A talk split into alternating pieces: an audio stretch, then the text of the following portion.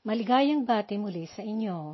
Itong topiko natin sa session ng podcast na ito ay ang dakilang guro na si Anne Sullivan. Marahil na paglalambing at paggalang iyong pagbansag ni Samuel Clemens na kilala sa kanyang panulat na pangalan na Mark Twain kay Anne Sullivan ng taguring miracle worker o manlilikha ng milagro. Subalit walang sino man sa mga nakakaalam ng bukod tanging nagawa ni Anne Sullivan ang tututol sa katotohanang inihayag niyan. Pinalad si Anne na pinagpalaan ng kakaibang galing sa pagtuturo. Sa kanyang pagpapatnubay, sa kanyang pagkabukas palad, sa kanyang pagmamalasakit, kaisipan at paninilbi, nagawa niyang ipakaya sa isang batang bulag at bingi ang makapagsalita at makakamit ng di kapanipaniwalang abilidad at pananagumpay. Itong natamong bagay ni Anne ang naging inspirasyon ng mga magtuturo sa mga hindi nakakakita walang pandinig at hindi nakakapagsalita. Sa ibang dako, si Helen Keller na ginabayan at inasikaso niya at naging kaibigan at habang buhay niya na nakasama ay naging dakilang inspirasyon ng sinuman sa buong mundo na magpupunyaging makatamo ng tagumpay. Noong ika-3 ng Marso 1887, nagkaedad noon si Anne Sullivan ng dalawampu. Katatapos lamang niya ng pag-aaral sa Perkins Institute na paaralan ng mga bulag noong siya ay dumating sa tahanan ng pamilyang Keller.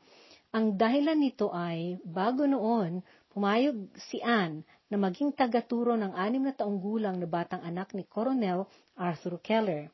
Bulag at bingi si Helen, ang batang kanyang aalagaan, na walang ilaw ng mga mata at pandinig ng bata noong siya'y sanggol pa lamang na labing siyam na buwan dahil sa isang kakatuwang sakit.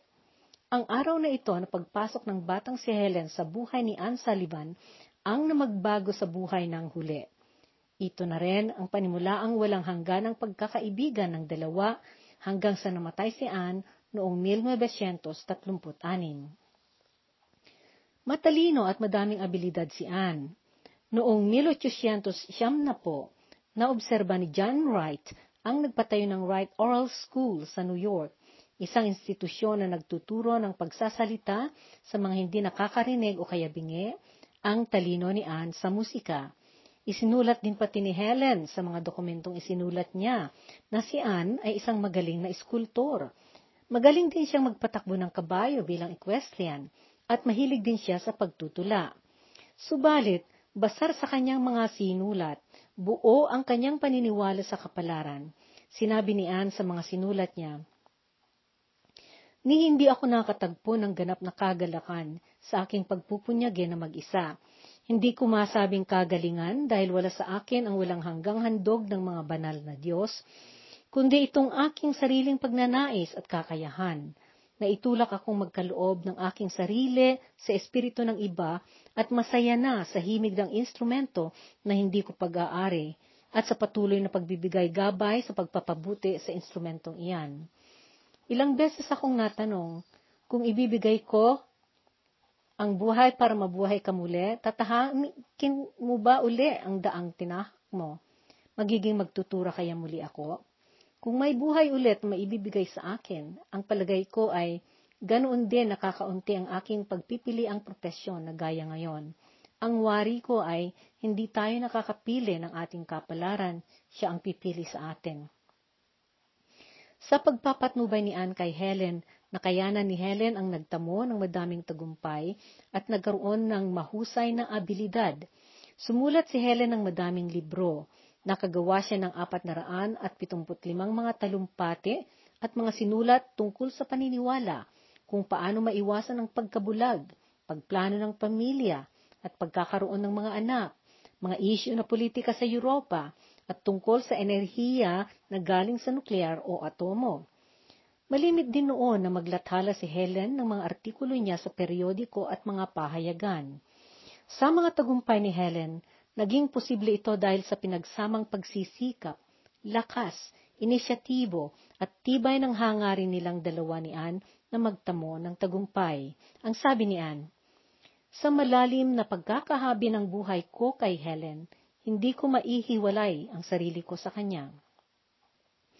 Sa mga huling bahagi ng buhay ni Helen, dahil sa impluensya ni Anne, Naging aktibo ito sa mga isyu sa politika, paghihirap sa sosyedad, sa mga karapatan ng mga nasa laylayan ng sosyedad, mga napapabayaan at mga manggagawa at sa advokasya ng mga ikabubuti ng sangkatauhan.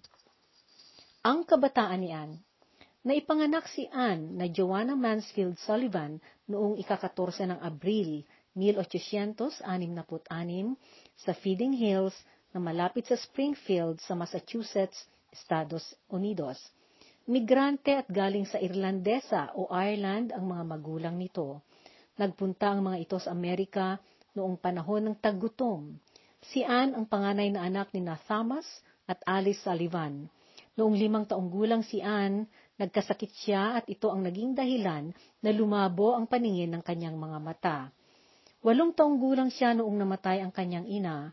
May dalawa siyang nakababatang kapatid at noong namatay ang kanilang ina, linayasan sila ng kanilang ama. Napapunta si Anne at ang kanyang bunsong kapatid na si Jimmy sa Tewksbury Alms House. Isa itong institusyon na pinagpapatuluyan sa mga walang mga tahanan o mauwi ang bahay ng mga maralita at walang kakayanan sa buhay. Naiwan ang kapatid niyang babae na si Mary sa isa sa kanyang mga tiyahin. Ilang buwan lamang na nasa Tewksbury Almshouse si Naan at si Jimmy na kapatid niya noong nagkaroon ng sakit na tuberculosis si Jimmy na siyang kinamatay nito. Dahil sa kahabag-habag na buhay ni Anne na kanyang naranasan, itong nagkaroon ng malakas na epekto sa kanya. Ito ang kanyang ang siyang gumising sa loobin niya ng masidhing awa at pakikiramay sa mga maralita at matindi ang kanyang galit sa nakakalungkot na estado ng mga mahihirap. Nagkaroon ng pagkakataon na maoperahan ang kanyang mga mata dahil sa tulong at kagandahang loob ng ilang mabubuting tao na nakaalam sa kondisyon ng kanyang malabong paningin. Nalaman din niya mula sa isang residente sa Tewksbury Alms House na bulag din na mayroong paaralang para sa mga batang hindi nakakakita at may mga diferensya ang mga mata. Noong 1880, habang nasa Tewksbury Alms House siya, may dumating na mga opisyal ng State Board of Charities upang mag-inspeksyon sa institusyon. Sa mga panahong iyon, nagkalat noon ang mga balibalitang masama ang kondisyon ng institusyon at madaming masasamang mga nangyayari at nagaganap doon kung kaya naisagawa ang inspection na iyon. Kinuha ni Anne ang pagkakataong iyon na naglakas loob na humarap sa opisyal na inspektor na si Franklin Sanborn. Nagsumamo siyang makiusap na ipasok siya at pag-aralin sa eskwelahan ng mga bulag. Nakapasok si Anne sa Perkins School for the Blind noong 1880. Sa kanyang pagdating doon, naranasan niya ang nalilibak at napagtatawanan ng kanyang mga kaklase. Kadamihan sa mga naipasok doon ay galing sa mga pamilyang may sinasabi at may kakayahan sa buhay. Kinukutya siya ng mga ito dahil sa mapanirang puri nilang akala na siya ay bobo at ignorante. Sa edad niya noon na labing apat, hindi pa siya noon nakakabasa at sa unang pagpasok niya ay hindi pa niya alam noon na isulat ang kanyang pangalan. Naoperahan siya sa mata sa sumunod na taon na nasa Perkins siya. Malimit siya noon na mapasubo sa alitan dahil sa magaspang ang kanyang mga galaw at madalas pa siya noong lumabag sa mga regulasyon. Natuto si Anne na sumulat ng mga salita sa tulong ni Laura Bridgman. Si Laura Bridgman ang unang pipi at bulag na nabigyan ng formal na edukasyon o pag-aaral at nagtapos sa Perkins. Siya rin ang unang nakapag-aral kung paano makipagkomunikasyon sa pamamagitan ng pagsulat na gamit ang daliri sa pagsulat ng mga salita. Masidhi ang pagnais ni Anne na mag-aral at nagtapos siya na siyang pinakamataas sa klase niya noong 1886.